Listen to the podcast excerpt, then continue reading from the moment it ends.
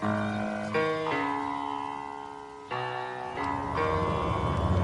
the right club. Be the right club today. Johnny, that's better than most. How about in? That is better than most. Better than most.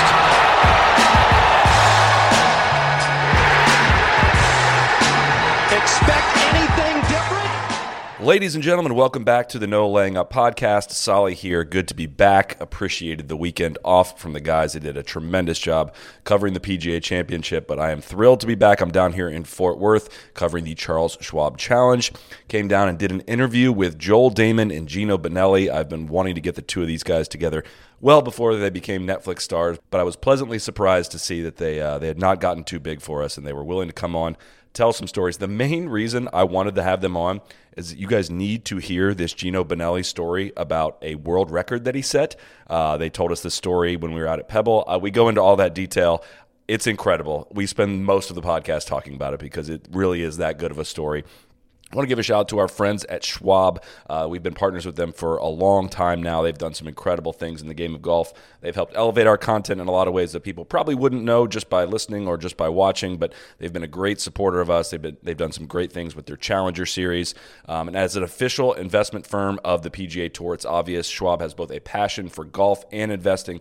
And now through October 31st, when you make a qualifying net deposit of cash or securities into a Schwab taxable brokerage account. You can get up to six rounds of golf at top courses, a Titleist TSR driver, and a dozen Pro V1 golf balls. You can tee off at over 100 participating golf courses nationwide, including some of our favorites Bandon Dunes, Sand Valley, Gearhart, Coeur d'Alene, and TPC Sawgrass. And you can find out more details about Schwab's golf promotion and terms and conditions at schwabgolf.com. Again, that's schwabgolf.com. Tune in this week, the Charles Schwab Challenge. This is a really strong field this week. Coming off a major, I would not have thought we'd have as many uh, big names in the field as we do, and the big names almost always show out at Colonial. They speak really, really, really highly of this tournament, uh, which has helped elevate it in my mind, and I hope it uh, shines through uh, in our content. Thanks again to Schwab, and thanks to Joel and Geno, and here they are. All right, it's Schwab week. Take me to your week, Geno. I want to know your setup this week. I'm, we're here in the house you're staying in. Netflix has been very good to you guys, if I may say. What what work do you do? what work do you do uh, before the peg goes in the ground Thursday? Golf course you've seen before, but what what's your week like to start the week? Uh, this week specifically, or in general? This week, we'll, we'll go this week. Uh, this week was a little bit of a, a different one. Instead of traveling to my final destination, which would have been here in Fort Worth on Monday, I went out and played Oak Hill instead. Let's start with there then. Let's go with that. PGA Tour did you a little dirty by posting your 85. Yeah, that uh, Oh, they, they certainly did. I uh, obviously didn't play my, my best, but I didn't hit it that bad either. Those back tees out there, and the fairways were just firm enough that a ball didn't want to stay in them, and I drove it okay, and I just felt like it kept going one step into the rough out of the first cut, and then from there it's just grab a wedge and hack it down as far as you can and try to get up and down for par, which obviously I didn't do ever. You're shaking your head, Joel. Is that the, the difficulty of Oak Hill that you're shaking your head at? Yeah, I felt like uh, I didn't play that bad uh, myself, and then I was just like the same thing. Like I feel like I don't know what my fairway percentage was, but it wasn't very high. But I feel like if I played another tour event, I would be back to my 70ish percent or 65 plus percent. And I felt like I still drove it okay. And it wasn't like they were super narrow. It wasn't like they were ridiculous. They were just firm. So the ball was just bounding into the rough. And once you're in the rough, you are laying up. And then you're not getting that one up and down either.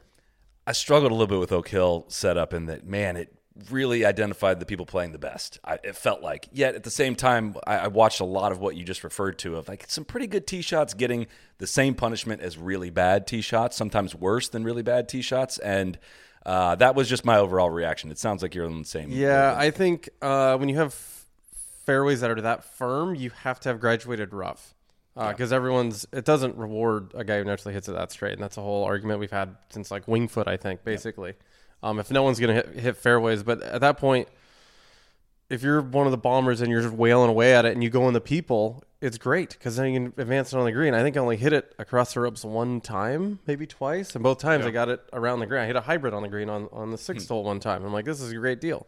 I don't hit it far enough to hit it in the people or crooked enough. So uh, I think it should be just really graduated rough on those type of things. Like if your ball lands in the fairway and is rolling, it should be a spot where you can advance it at least close to the green and not just pitching out to 100 yards.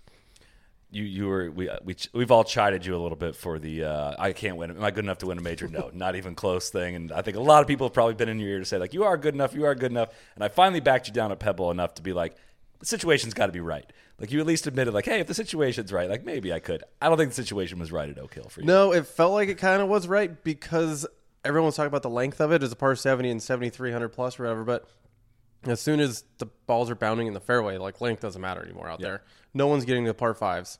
So that's, you know, uh, and 14, I could drive it far enough to, to get up in a front bunker. So that didn't really matter.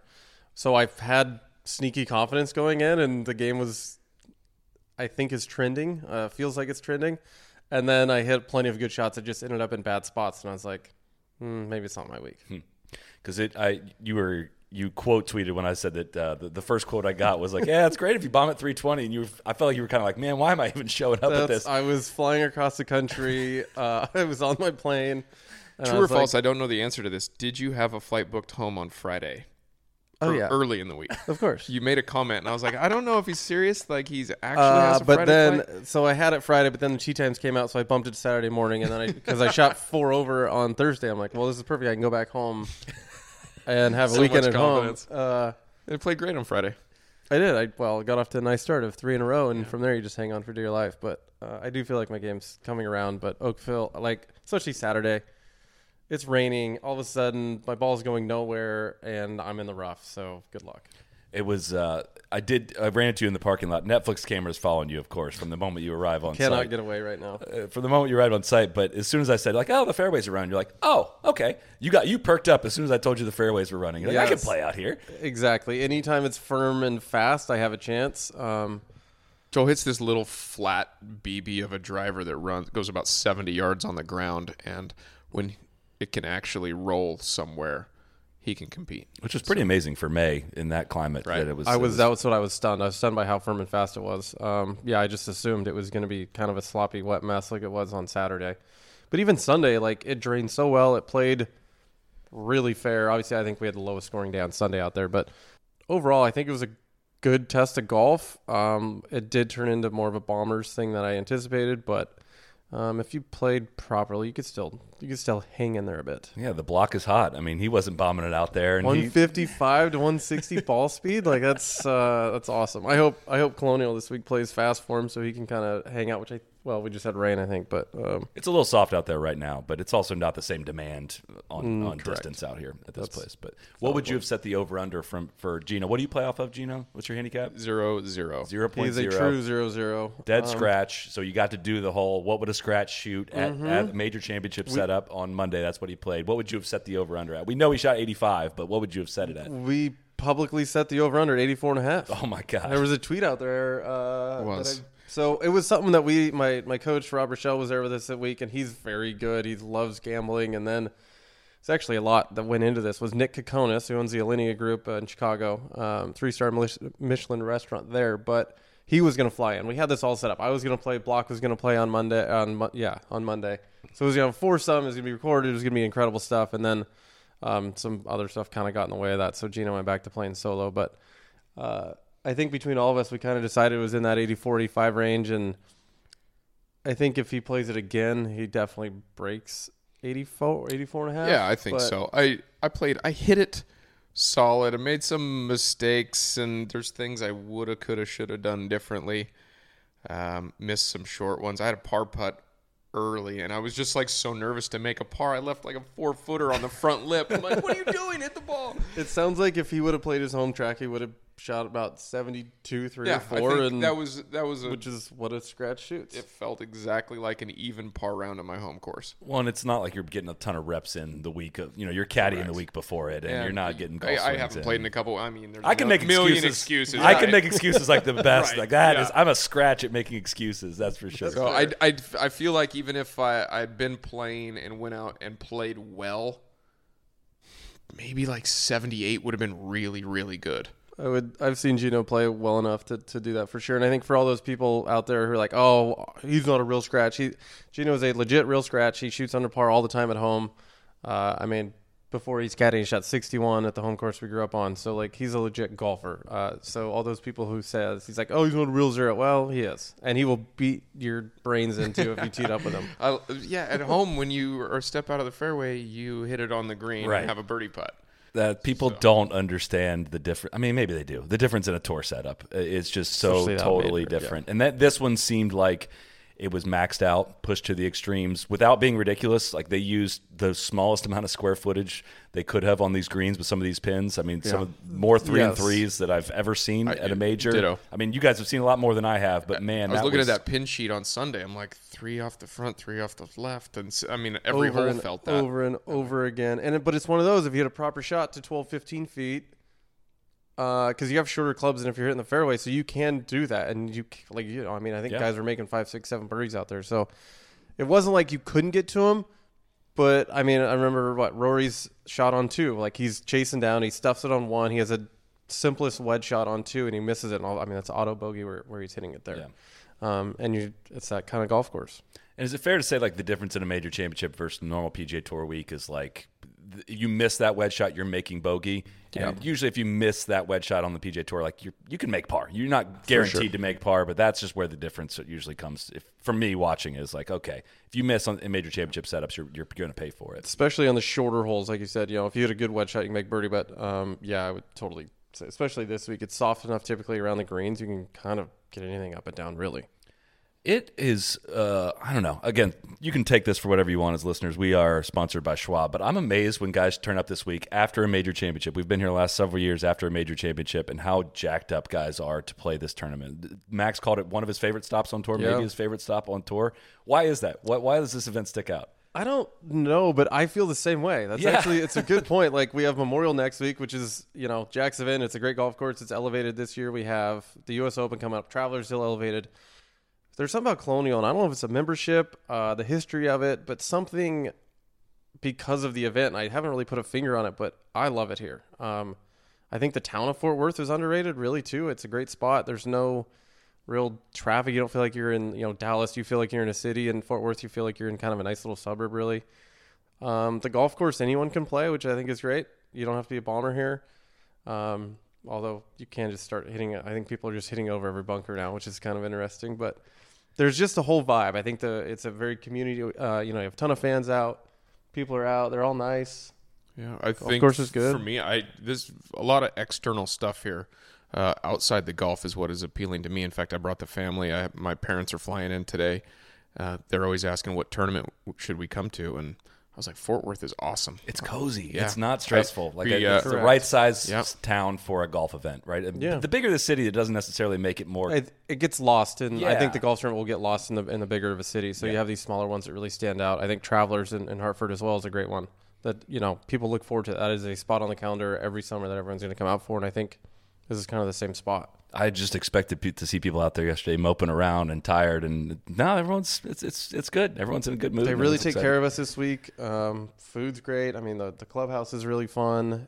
Um, the members are all really into it. The which just makes it- hospitality yeah. is. I've had so many people from this area. I get a lot of social media messages. Hey, do you need a place to stay because of my Because you're reputation famous now. of being cheap? Uh, I've got a lot of offers to stay places around here, so everybody's just very kind and generous. If we could take a moment to appreciate Geno's caddy digs this week Yeah, is uh, special, as They're you would very nice. Yes, I I, uh, I I had to text. I pulled up outside the house and I was like, hey, uh, "Is this really the right house?" Because I don't want to like walk up to somebody's. it's one of those here. ones you look up on Zillow Yeah. when you get there. Like, It's uh, yeah. The the Goldman family's uh, has been great to us the last couple of years, and uh, Geno found a spot. My uh, wife and son are also here this week, and Hudson, my son, turns ten tomorrow, and he's like, "Dad, we're staying in a mansion for my birthday." Like, yeah, buddy, this we is are. This is how I live on the road. This is like what what is post Netflix life like for both of you? I mean, you guys both put your lives on display for in front of millions and uh, way outside the normal golf circulation. And what, what's kind of what's been the overall reaction? Let's start with you, Geno. It's weird walking into a place or going somewhere, and you see people. Look Do at look you, at you. and then they'll lean over and like keep looking at you, and maybe whisper to your friend. And I'm like, "Gosh, I know that may- maybe he doesn't know who I am, but maybe I look familiar." And a lot of airport selfies. um, that kind of thing, and just well, aside from that, too, th- on the golf course, Joel is the most popular guy out there. I feel like because he's such an everyday guy, and people love his personality, his demeanor, and just how he approaches everything, and that has made him so many fans. And even eight o'clock in the morning when we're in 70th place on the first tee, he got quite the ovation. That's So awesome. It's pretty neat. Yeah, it's I. like, It's hard to explain. I went. I mean, I've I've kind of I've said I feel like Rickie Fowler, because everyone just yells his name at all times everywhere he goes, and I'm like it's happening to me. But the good part is it's all been positive. It's been very positive.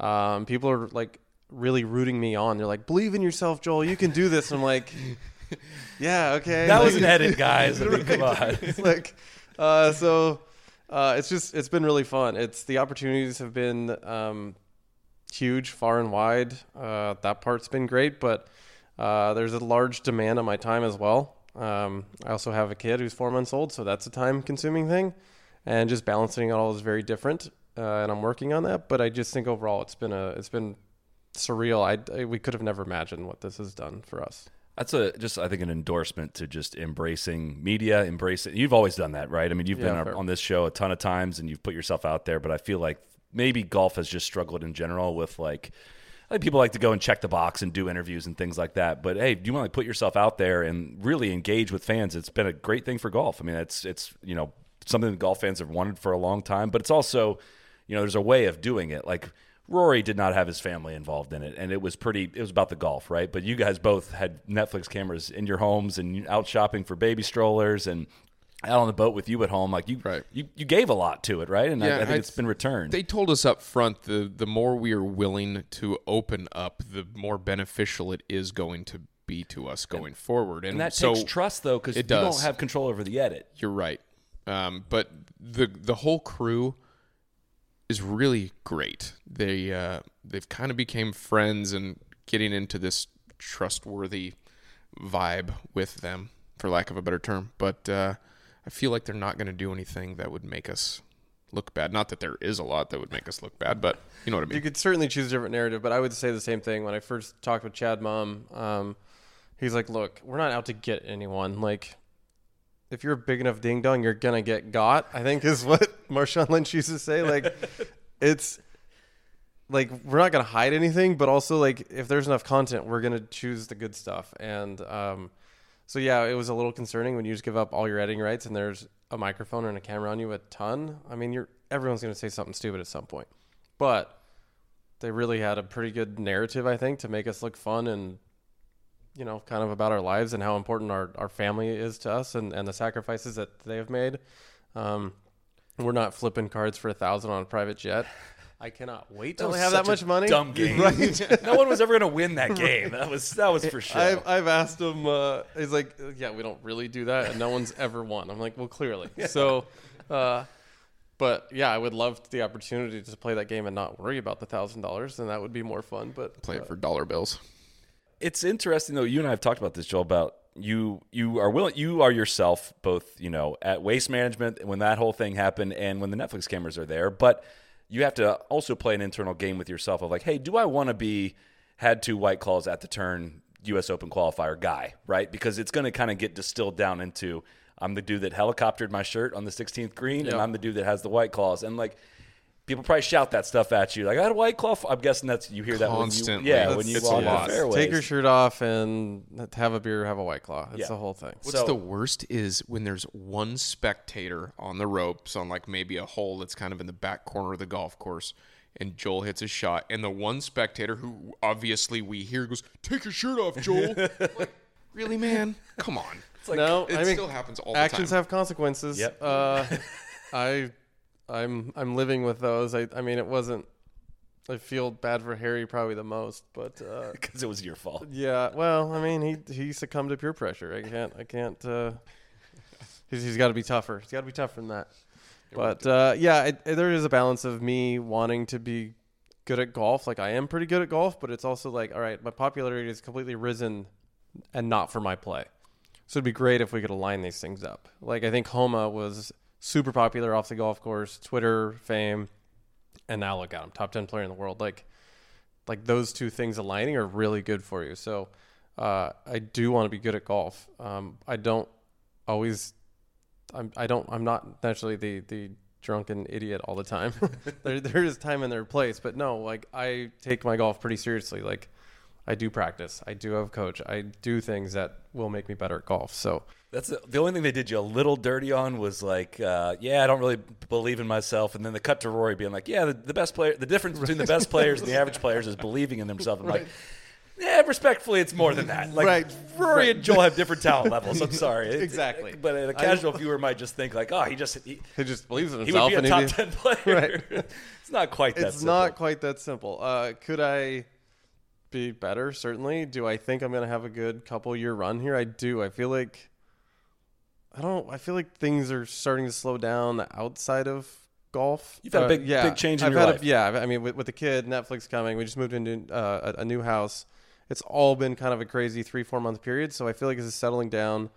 We're coming into kind of a a nice part of the season for me, uh, and I'm actually started to practice what it I, I liked what I saw the last last week. days. So had the coach out and it's tweaked the driver that started flying a lot better, and I was like, oh, this is like Golf again. again, Yeah, yeah. So I'm, I feel like I'm training in that direction. It's surprising. It's the putting that's been holding you back this year. If you look at the numbers, like your ball striking is totally there. That's surprising to me. Uh, yeah, I always hit the ball pretty decent. I know that, but I, I feel like when when guys you know if you're struggling at any point, it, usually there's it comes with a little bit of ball striking. but Yeah. that has not been there. No, uh, it's pretty simple. The, the putting, uh, I feel like we just made another tweak last week that looked a lot better. That's what I heard. I'm Um, excited. So I think that it's so simple, it's so easy, but I feel like just committing to one thing, and just because I missed an eight footer on the first hole doesn't mean I have to try something else all of a sudden.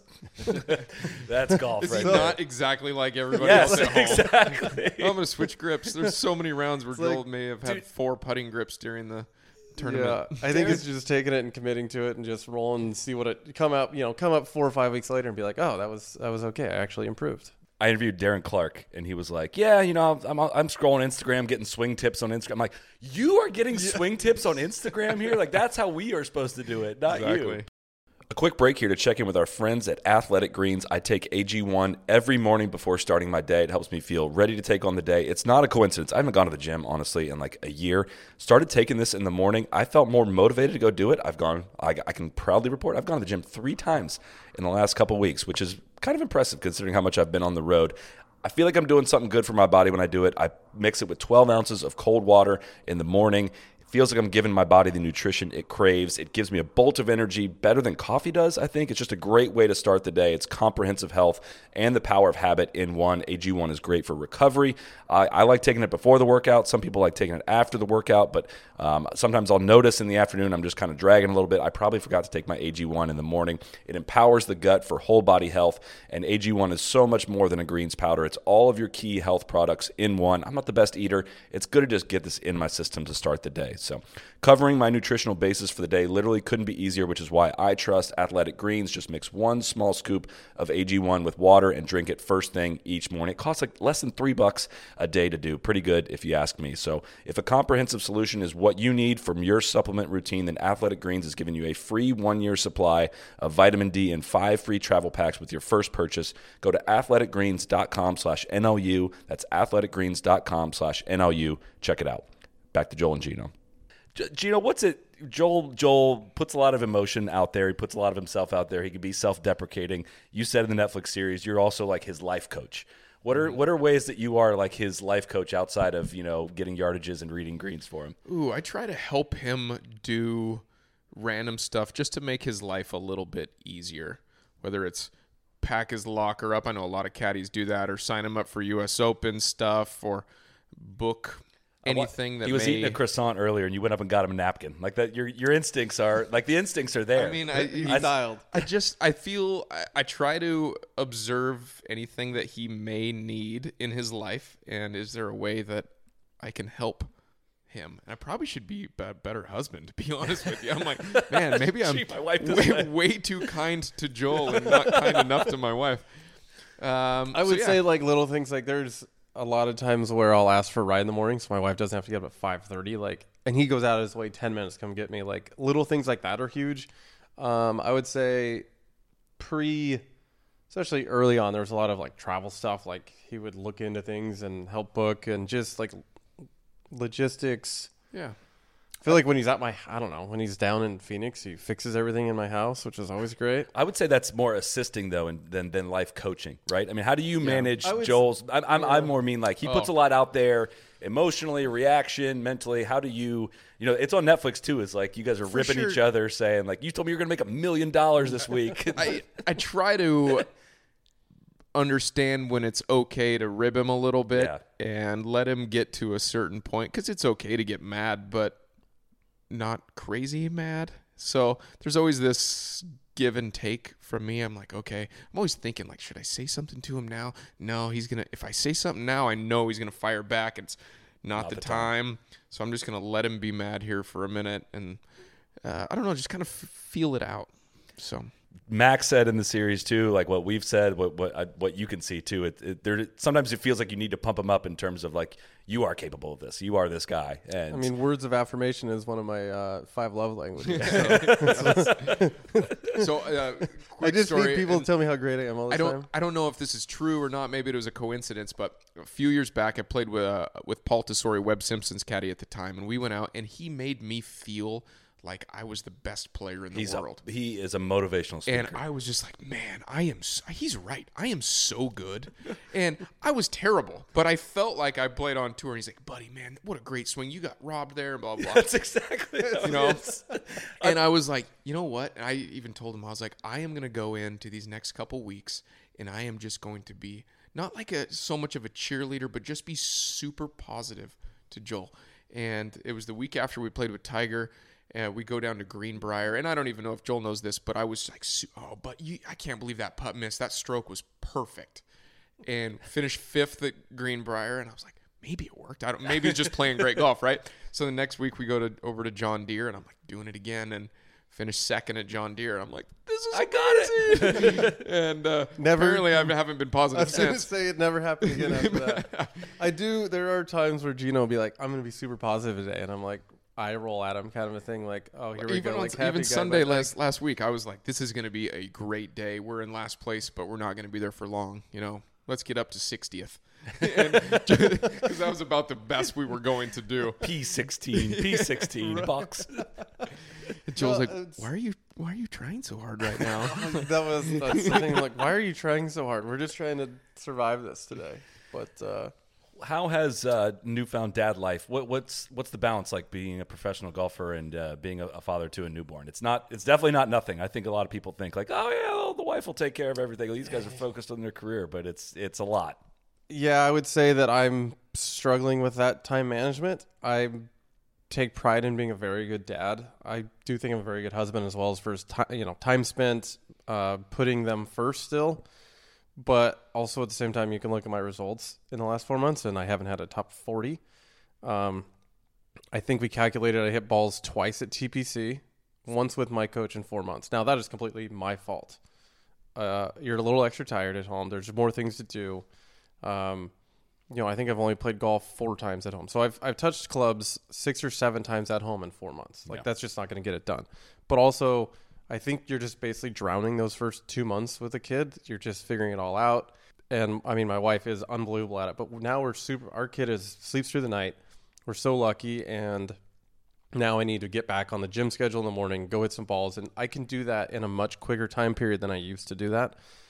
Uh, and you realize, like, I think like what I do before a kid, and I laugh. I'm like, I literally wasted like five to six hours of my day doing nothing. and now you have a kid, and you are running around getting all the stuff done, and you're like, and you're exhausted at the end of the day because you're piecing in these little things that you would typically, you know, just kind of wander around and do all day. So I'm working on those things.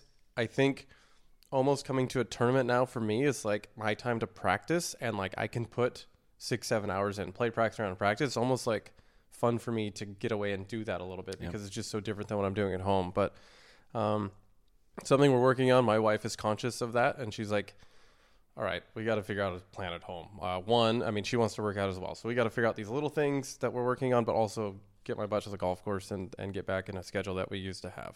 There's also the first four months with your firstborn that you'll.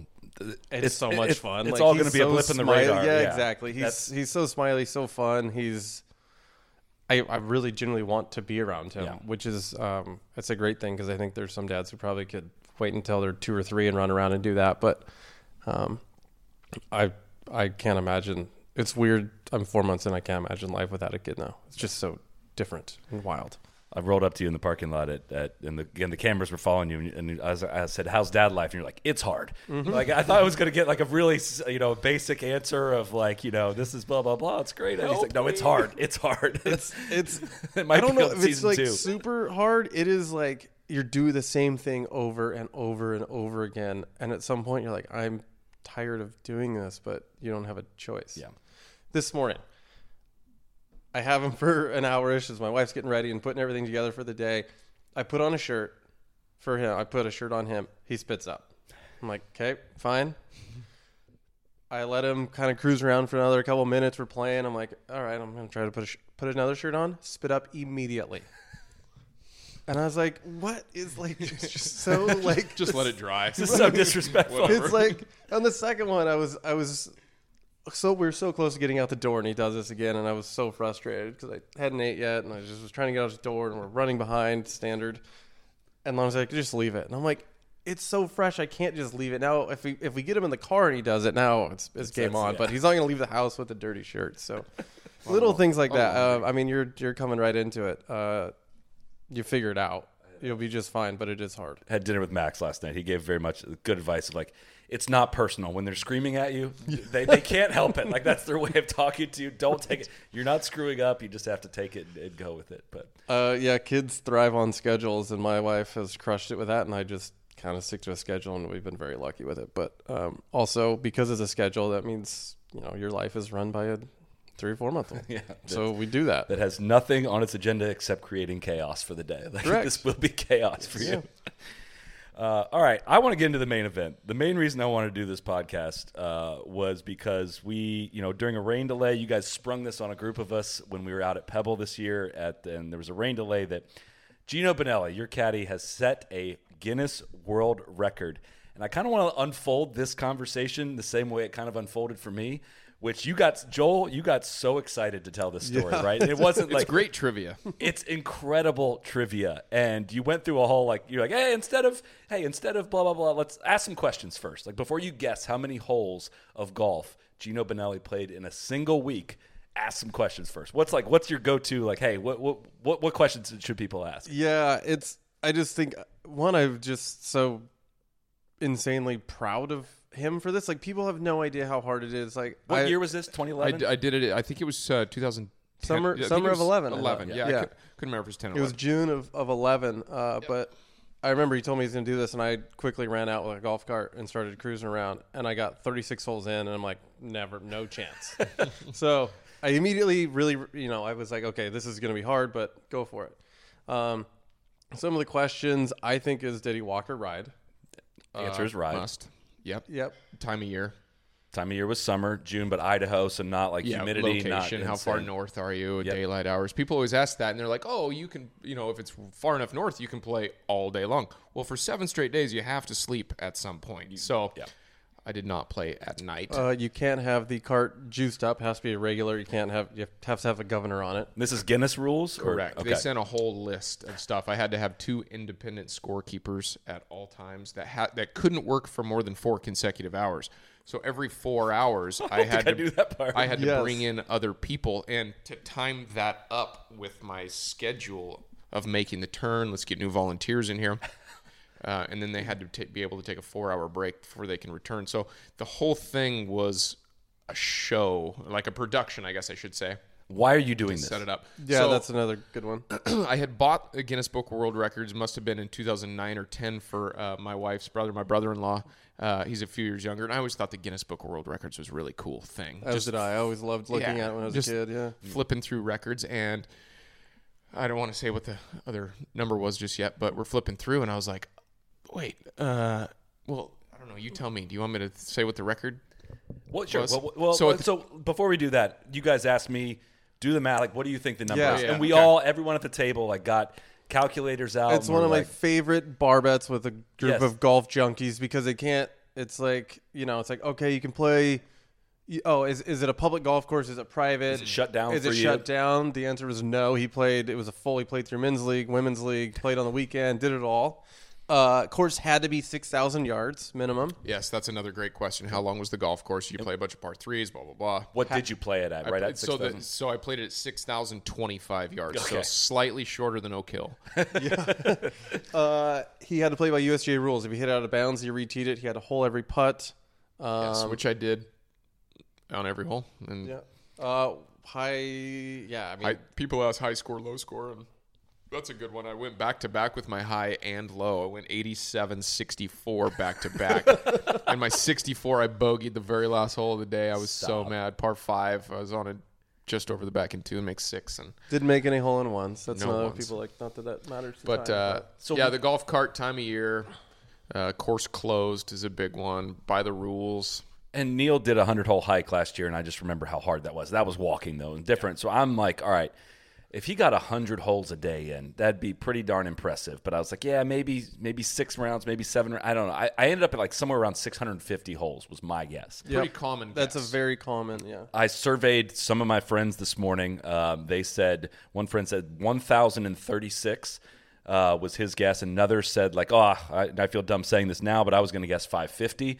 Uh, and then another one said 2,105. Oh wow, that's a lot of holes. Yeah, which is a lot of holes. So That's a that's uh, yeah, that's an incredible guess. I've never heard that one that high before. so I guessed yeah, again around 650. A lot of people. I think my dad guessed maybe a thousand. I'm like, dude, you're crazy.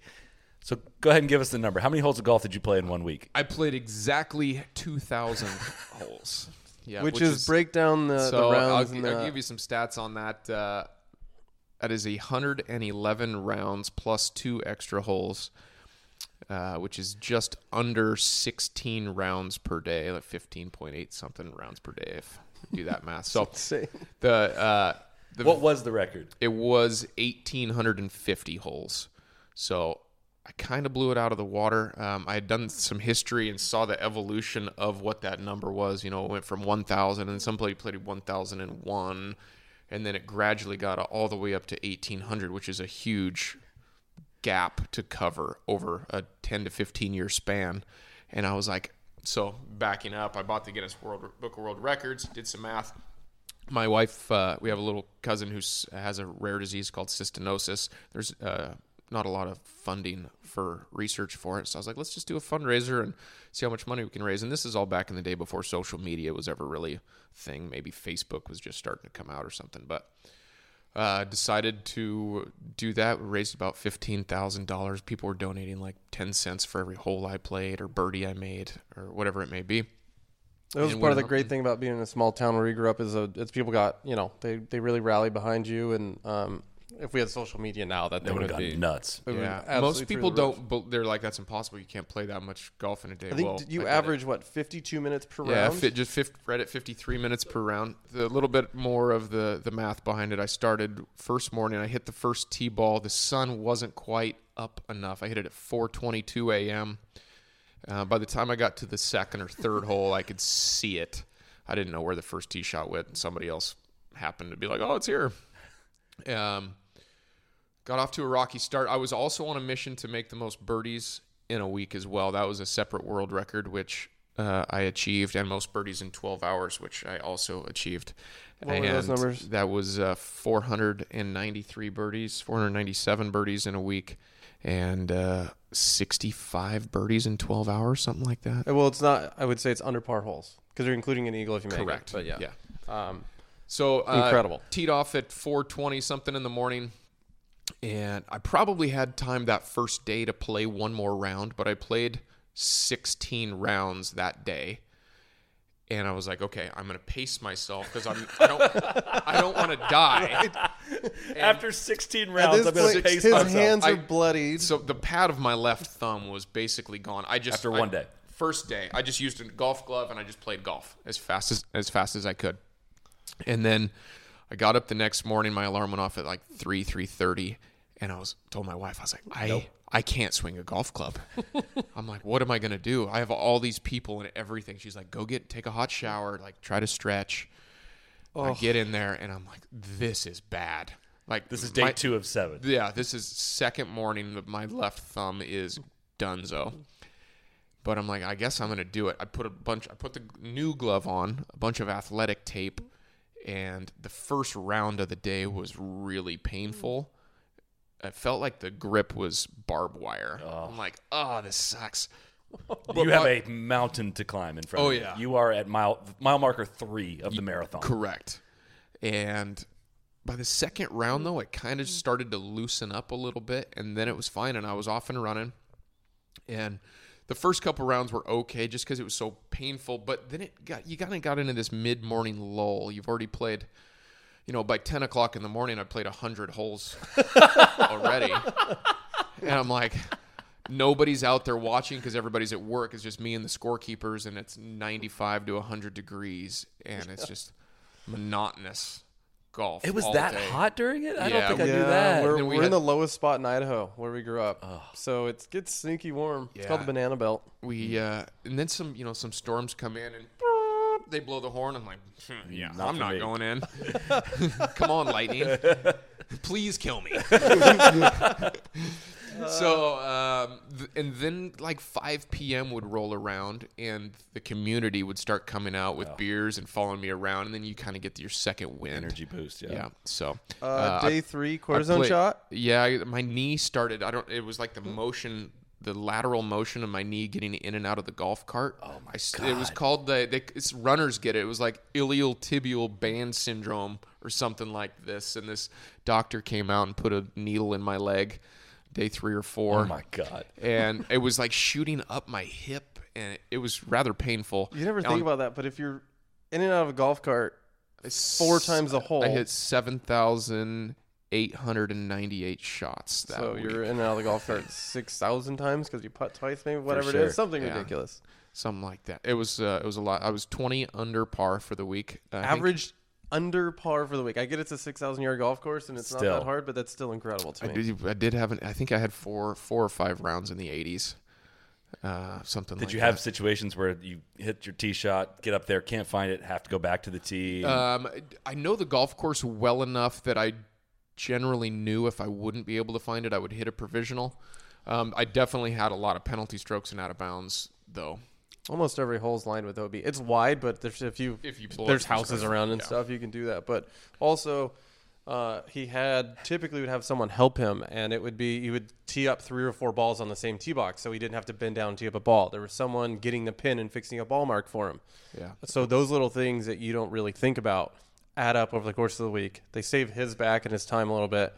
And I know he had a favorite guy who would help him read greens. He would just get up and whack him, and said he'd get in a rhythm with that and make a bunch of putts, which um, Yeah, I thought def- was definitely helpful. I mean, people. I, I if I play 111 rounds in a, a year, that's a really good year for me. That's a, that's yeah, playing a lot that's of a, golf. that's a good Yeah. year. you for, did it in yeah. a week. Yeah, it was it was a long. That's week. I think one of my questions is like, what did you do on par? Like, did you have your own divot section of the par threes? I mean, Oh, good- 111 yeah. divots on one par three He's- tee box. Well, he's he's a bit of a picker. I will Yeah, say he's a Uh, sweeper. Yeah, Okay. he's a bit of a Yeah, sweeper. okay. Me and Tiger. I don't know if you saw that clip. So you No you divots. like did you have Yeah. to fill divots after Uh, shots? I in the did. There was there was people. The spectators would come grab Gotcha. it for me. Uh, Because, I, mean, that's I- the cool part about being in the town where we grew up Yeah. is just they want to support and they're willing to do those things. And um, The, Very cool. So my favorite story, really quick. I don't know if I told you this one. Uh, I don't know what day of the week it was. Midweek. I come off hole number 18. The pro shop was really good about telling people what was happening. yeah. And most of our play at the course is members anyway, so they're like, "Oh, Geno's coming! Come on, Geno!" Go you go know? go go go. Yeah, Right. really encouraging. So I come off 18, I drive back to number one, and there's a husband and wife couple pushing their pull carts right off the front of the tee box, and I stand there for I don't know five seconds. I'm like, "Hey, mind if I go?" and the guy just kind of does one of these, doesn't move out of the way. I just hit it right over his head, and he was like, "What the hell?" I'm like, "Thank you." And I drive off. I play 18 holes. I play one, two, three. Oh I get to number four, and they're on the green. I was like, "Hey." Can I go? you mind if I go? And he's like, what's going on? And somebody was like, he's just trying to play really fast or something, you know. I caught him on 4, 8, 12, and 17. Oh my god! what was the fastest 18 you had? 45 minutes, maybe? Something like that. if you could do a if I had basically to- a, a speed lap, do you think you could do? I would have to have the distance uh, things you don't think Oh. about. The distance between the green and a tee box is a big thing. There's a couple drives that take a full minute. Can't do anything about So Yeah. that just is what it is. And you're like, oh, a minute's not very long. Well, when you play 111 rounds, that's 111 minutes. That's two full rounds of driving between that green and that tee. Oh, oh you think like 12 to 13 stuff to get to, 16 up to 17, exactly. up to four. Yep. Yeah, that's a good point. So that's very interesting. You're like, there's I, I wasted potentially, you know, sixty some holes driving between these tee boxes. If you were to do it all tee. over again, would you do it on a different golf course? I don't know. There's definitely better golf courses to do it on, but I would never be able to have this the The runway. the Yeah. ability to do that. Yeah. What other stats did you keep? Did you keep track of how I much? kept everything. I have an Excel spreadsheet with every hole. Um, I highlight. I have highlights of eagles and birdies. Um, I had. I was 72 rounds at even par or better out of the 100. 72 rounds at even or better. Yeah. Uh, lowest was 64, like 45 minutes to play. Uh, I have I ranked. I have a spreadsheet of the easiest and hardest holes. oh, yeah, you handicapped him. I handicapped them, scoring average on each hole. How did you like? How did you shoot in the 80s? Some rounds were you just like, I'm totally There- I shipping remember uh, like number 10, for instance. It's a drivable. You got to really bust one. You can get it there. It's kind of a wonky hole. and It's it's a blind. dog leg. You got to hit it over like this house on the corner, and you can't miss it right. And I went right, right, right, off the tee. I think I made a nine or a ten, and then I did that on one other hole. Tell him uh, when your dad drove. That's Oh my gosh! Oh, that so that eighty-seven was also my dad wanted to really help, right? And he's like, "Let me drive." Well, I had a system where I was driving. I would pull the front left tire up to like six inches away from the golf ball. I could step out, grab my club, hit it, and sit back in, and just drive off. So my dad, bless his heart, my biggest fan in the world, would park like ten yards away Which on the adds wrong up. side of the ball. I'm like, Dad, drive right there. and he's like, and he's just wanting to help. So He's bad. one I'm of like, the "This my is- favorite humans on earth. This He's is incredible. not working. I was so, I was almost like a, because I was in a bad mood. It was my 15th round of the day on whatever day, and we're parking, we're parking in the middle of nowhere. I'm shooting 87 after just wiping a bunch out of bounds. I'm like, get out of the way. and then the next round, I was like. This round's going to be better, and shot 64. I think I think it was my 15th round on like Tuesday or something like that. Are you gunning yardages or are you just guessing? I just, I, as soon as I would put a club away, I would pull the next club and just kind of. Just figure it out. Before this week, I, I mean, Geno grew. I mean, I, you played hundreds and hundreds of rounds at this place, so you Yeah. basically knew how he would, if where his driver felt, he could basically grab a club. And at that yardage too, you're mostly grabbing a wedge of some kind, Correct. So you can survive it. But That's so it's pretty easy, really. So he did. He took the top off his golf cart as well, so he could just drive and reach, Reach the the back of the club. So little things like that. that that's a lot more up. sun that you're getting while I you're driving. was fried. Did you not sunscreen lather up in between? No, no. No, this guy. And I, you know, people always ask me, "What did you eat during the week?" I don't remember eating. I think your mom Like packed my you a mom, lunch. like brought me a. I remember one day she made me like a steak sandwich, and me thinking that was great. So on the 18, when I broke the world record, the whole number 1851, my mother, we had a whole crowd there. There were signs, like news was there and stuff. But I'm like, I'm, I'm still playing. Like that's just another like, hole. Get out of the. We'll we'll celebrate when I'm done with this. But mother-in-law, bless her heart, she shook up champagne, popped it, and sprayed me on 1851. And like it was, you know, maybe 10 o'clock, 10, 11 in the morning on the last day, and I'm trying to play another 150 plus holes, and I am completely covered in champagne, and I'm sticky. Oh no. Oh and I'm It's like, oh, hot. this is miserable. So I think I played a round or two that way, and then I went and jumped in the pool at the country club, fully clothed, got out, continued to play, and the last day I didn't play nearly as many holes as the previous days. I only played 12 rounds on the last day. and you could have played. I could have played more. 2000 sound like a good number. Yeah, Yeah. 2000 was just cool, so I shut it down, which I regret. Yeah, where you tell this story, I'm amazed. Where I can't ask enough questions on it. We're at a it. cool little pub at the clubhouse of Petler. Yeah, I don't know, it was drinking incredible. Guinness, We're having a, a blast. It was so much fun. I'm like, oh my god, we have to tell a story on the pod. I get up, go to the bathroom, Google it, and I was like, oh, like I don't. I guess I'm. I come back to the table. You were gone. I say to my wife, I'm like, I missed the part where somebody came and broke the record afterward, and she was like, no, I think he mentioned that. Like some Australian guy broke it. I was like, oh man, I totally missed that. And you come back to the table, you and Joel come back, and I was like, "Hey, I I missed the part where somebody broke your record," and you were like, "What?" Yeah. He went ghost white on us. I was that it's so I knew that uh, fellow uh, in Australia and honestly forget his name right now. He he had reached out to me asking for some advice maybe like two plus years ago, and I'm like I don't want to give you any advice. It's you my know? record. This is my record. I don't want you beating me.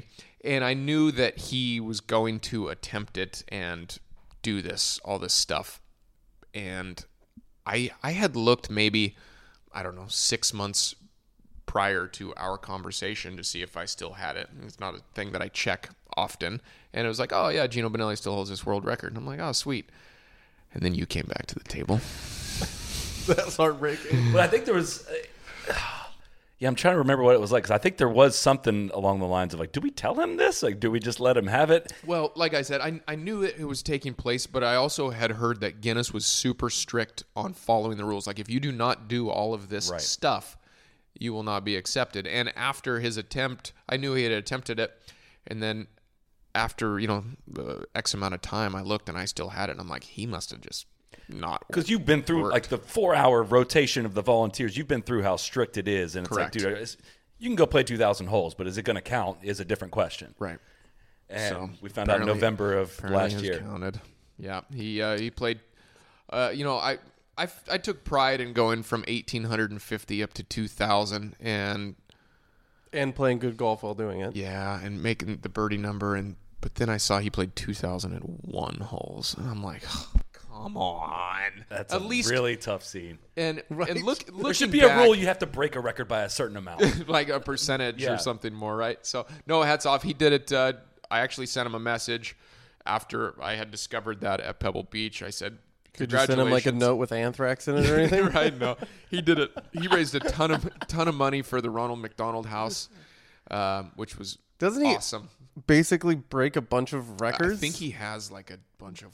And not all necessarily golf related either, but he just kind of goes around and breaks a bunch of records, is what it sounds like. But yeah, uh, I felt horrible, but I was also like, man, if he goes around and keeps telling the story, I know. we were talking about before we knew it was broken. We're I like, we need to have- have you on the pod to talk Right. about it. You're a world record holder. I still do have the world record for the most number of birdies in a week, and I think that one will stand maybe the time because you have to play a lot of holes. have and to You have to play them really well. Yeah. I, I don't know how many birdies this guy Mm. made, but I, I wouldn't imagine 25% clip is up there. it's really good. So I was like, well, thank God at least we identified that before we recorded about it because that would have been really bad if we'd have published it like, oh, world record. Actually, man, this got broken. So, Yeah. so my main question is, you know, now that you've had a couple months to sit on it, that somebody's broken your record, will there be attempt an attempt to I, reclaim I it? I have thought about it, and actually, every time the PGA Tour schedule comes out, I'm like, if I were to do this, what week would we have to sit out? And truthfully, with the social media and Netflix and everything being what it is now, it could be a great thing, and I could raise a lot of money A to do it. But that was also a 26 year old Geno, or however old I was, and I'm 39 now, and There would be serious training for him. He would have to train for six months probably. He would start at the beginning of the year. And Did you actually, train at all? my back then? training consisted of. A lot of nachos and beer for like six months leading up to The it. standard I, guy I would go three or four times a week and drink beer and hang out with his buddies. No, I- that was pre 27. Everybody, when you turn 27, life changes. Like I feel like right now I'd have to get sandpaper out every night and just callus up these hands, and uh, because that was that was definitely the toughest thing. By the end of the week, I, I I would tape the glove to my hand every morning with cotton balls and that moleskin stuff, and this thing was like an oven mitt to try to protect myself, and it still was just brutal. So I would definitely take care of He myself a little also bit better. played in a golf tournament the next weekend, one of our favorite little beer drinking stops just in a tiny town in Idaho. He said he was still so so sore six days later playing in this thing that he was miserable. Yeah, I played. But- my swing felt pretty good during the whole world record deal. I, I felt like I played nice golf, and then I didn't play for five or six days, and it went out again, and it did not feel the same. I can bet. I just love the casual. Like I was still planning to play 150 more holes today. like usually the people are like, "Oh, if I can squeeze an emergency nine in, Right, that'd be that's great." but I, I got right. another 150 to go. It's an incredible story because it is really like when you start thinking about it, like that one one day of that is insanely grueling. And then like doing like the second and third and fourth day of keeping that pace is just It- insane. It's really helped my math skills for uh, unnecessary weird reasons. Like if somebody asked me what 18 squares is, I'm like, oh, I, I know that's 324 because that's how many holes I played in one day. 324 was your most played in one day. yeah, that was eight. I played 18 rounds on Thursday, I think it was. Jesus. Does Oh my sense. god. I think, but also Geno is. I mean, his dad's a logger. He grew up in Northern Idaho. Like Geno is like generally one of the toughest humans like you will meet. Um, so it's it's not for the faint of heart, and that's why no one else is doing this. Well, tell us about you. You were also blowing my mind about what your travel is like in and out of your where you live to get to tour stops.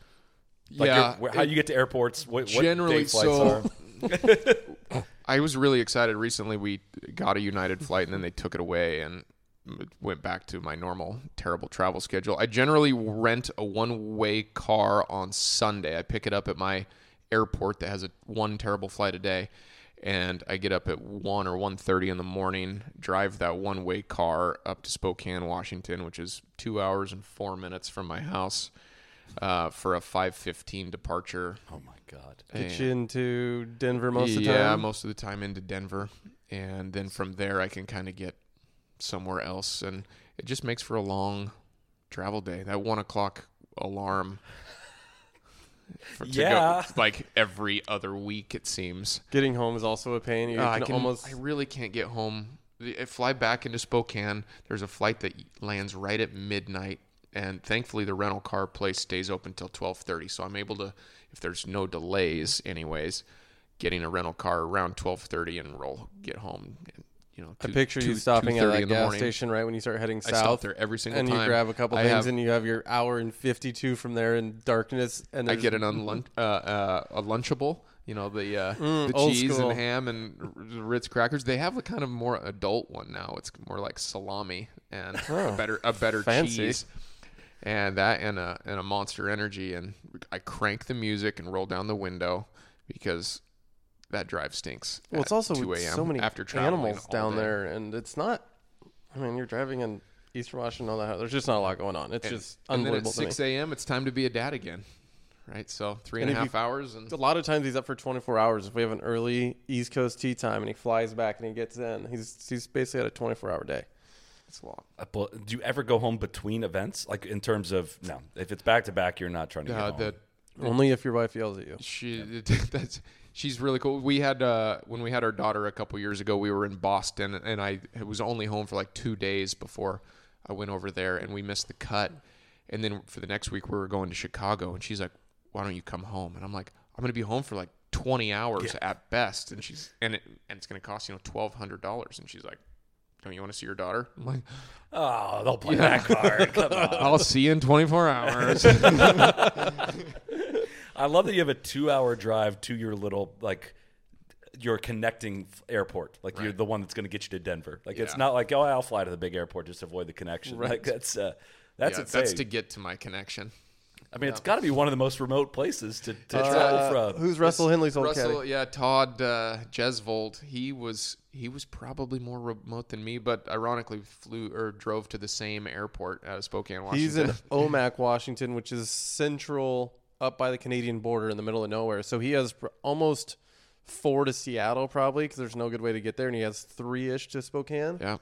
So he was Uh, in. Uh, we'd be pretty on the same wild. flight once in a while. We, he was my, uh, or I was his companion on Southwest. He gets teed up. what a deal. And yeah, you you have hacked the the travel. You you're a baller on a budget, like to the T, right? Is that is that changed at all post Netflix now that you get these house well, offers? uh, But- I've actually probably stayed cheaper and much nicer since the Netflix thing. Uh, people are so accommodating and helpful. Like this week, uh, hospitality I said is incredible, and staying in just maybe the most beautiful house I've ever seen. And last week, a family sent me. I, I put my email address in my Twitter bio. I, it's a different email address. It's kind of a more of a businessy one. People, random people, just send me notes on it, and I don't check it often enough. But this family sent me one. Said if you need a place to stay in Rochester, we've got you. I've got two sons. I'm an athletic director for the school. I'm like, oh, you sound normal, and you used punctuation, and um, so I called him, and he was like, yeah, we'd love to have you. and had a great week. People love golf. Uh, we're gonna we, we miss your your Twitter files though. Some of the what, what's been the highlight of like somewhere you've gotten where you're like, uh oh, I might be in some trouble with this place. That one that's pinned on my on my Twitter Yeah. account is uh, it, the proper pronunciation is Mamaroneck, not Mamaronic, as I said in the Truck video. stop in, I believe. Yeah, motor in. At, Is this uh, the one with the blood? that was the yeah the Okay. blood blood in Potential the blood. bullet holes maybe. It was such a well done video and s- very CSI of you, and uh, that one went instantly. Yeah, it that was a one got to a popular one. million views rather quickly. Um, that was before. I had Scott Van Pelt send me a message, and we kind of became, I would say buddies, but kind of buddies. We sent some notes back and forth, and he sent me a message on Twitter. I'm like, no way, Scott Van Pelt's on. And then- so that was a highlight for sure. Oh gosh, you guys have had you got some stories, man. I, I find your guys' relationship really, really freaking interesting. I mean, that- it's out there now. We could we could waste time doing the story with the letter and the and the, and all that goes back to the origination of you guys getting together. But it's it's really fun to see it come. We've got a full lot of stories. It's been a, a hell of a ride. It's been incredible, It's man. been a wild ride, but I mean, I mean, he married us. Like he was our officiant of our wedding. Like that's just how. That's. I mean, he. Lana loves him to death. Everyone loves Geno. He's. Um, I still just- fully just expect his- to be fired someday, though. that that that part is real from the from the Netflix. Yeah, I truth. I've told. I've tried to. I've tried to get him to fire me before because we're in a little bit of a slump. I know and I understand that it's okay if you need somebody else standing beside you. I get that. I would probably get tired of me. I'd be like, Do you get tired of him? Oh yeah, he's like a brother. Like Yeah. of course. I mean, I get tired so of everyone and at I'm some point. but- conscious of that. So I'm like, I tr- I try to give him his own space and not be too much. But then sometimes I'm like, I'm just gonna be goofy and annoy the shit out of Joel today because that's what I want to do.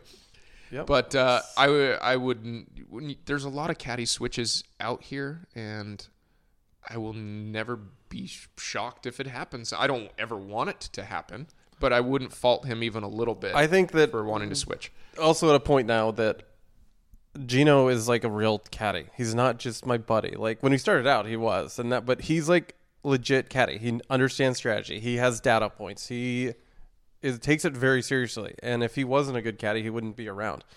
But I th- think there's going to come a point where there's going to be a job offer out there for him that will make him way more money. He has to take that job. Hmm. I remind him currently now that like you have a wife and two kids. If I was if I got an offer to make more money do something else, I would probably take that except for there's this also other a two. quality of life aspect that I want to keep because I mean, not to get all mushy No, and let's do stuff. it. I freaking I love Joel and I love our our routine and working with him, and I think he's super talented and. I, I make enough money to where I'm. I mean, it's always nice to have more money, right? Everybody wants more money, but we're fine. I don't. Yeah, I think if a top 30 player calls him, he's got to go. There's just no way that you couldn't take that.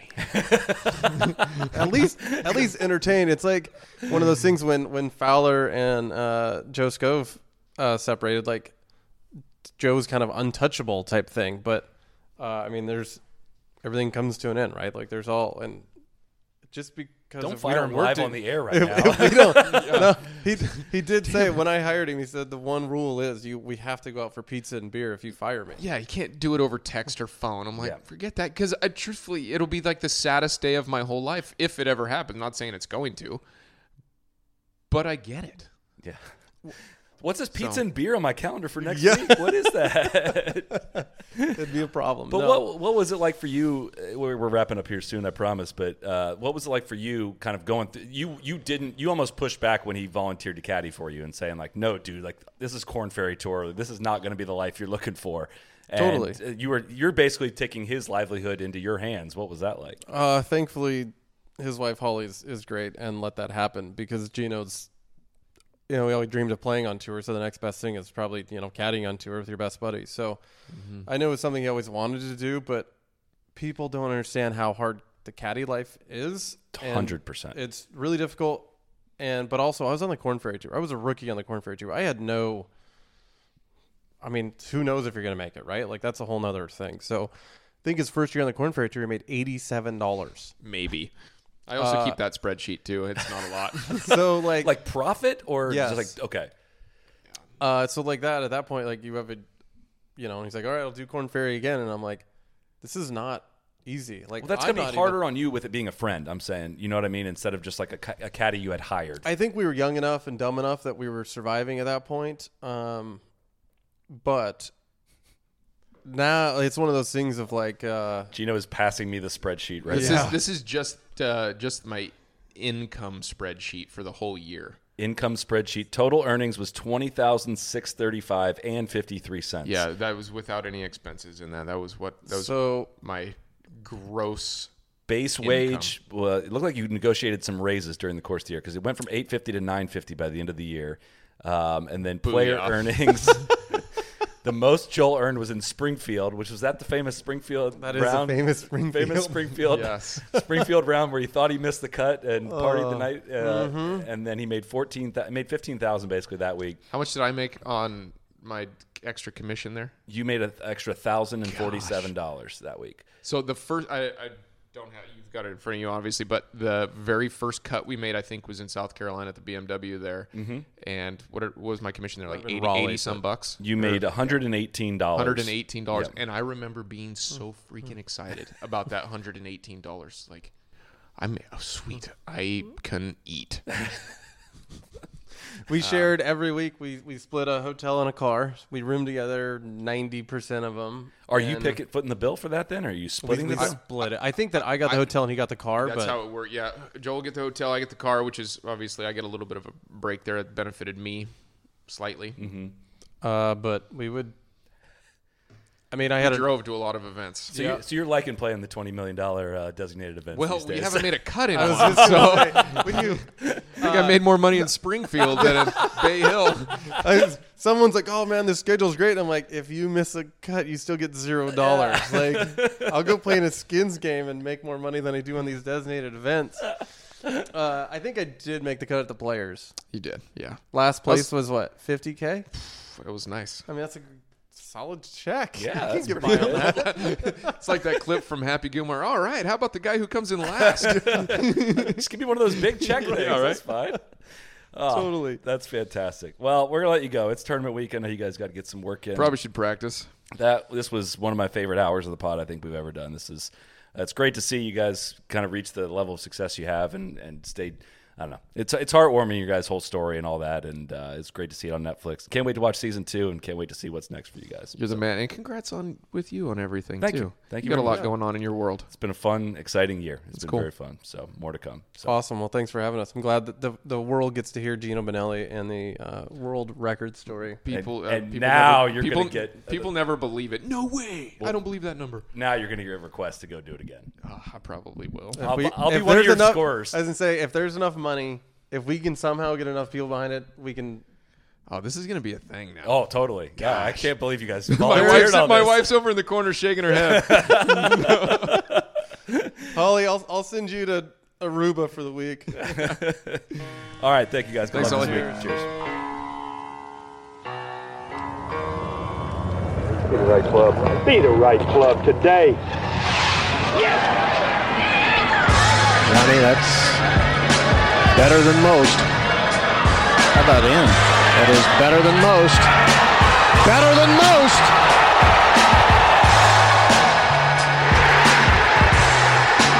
Expect anything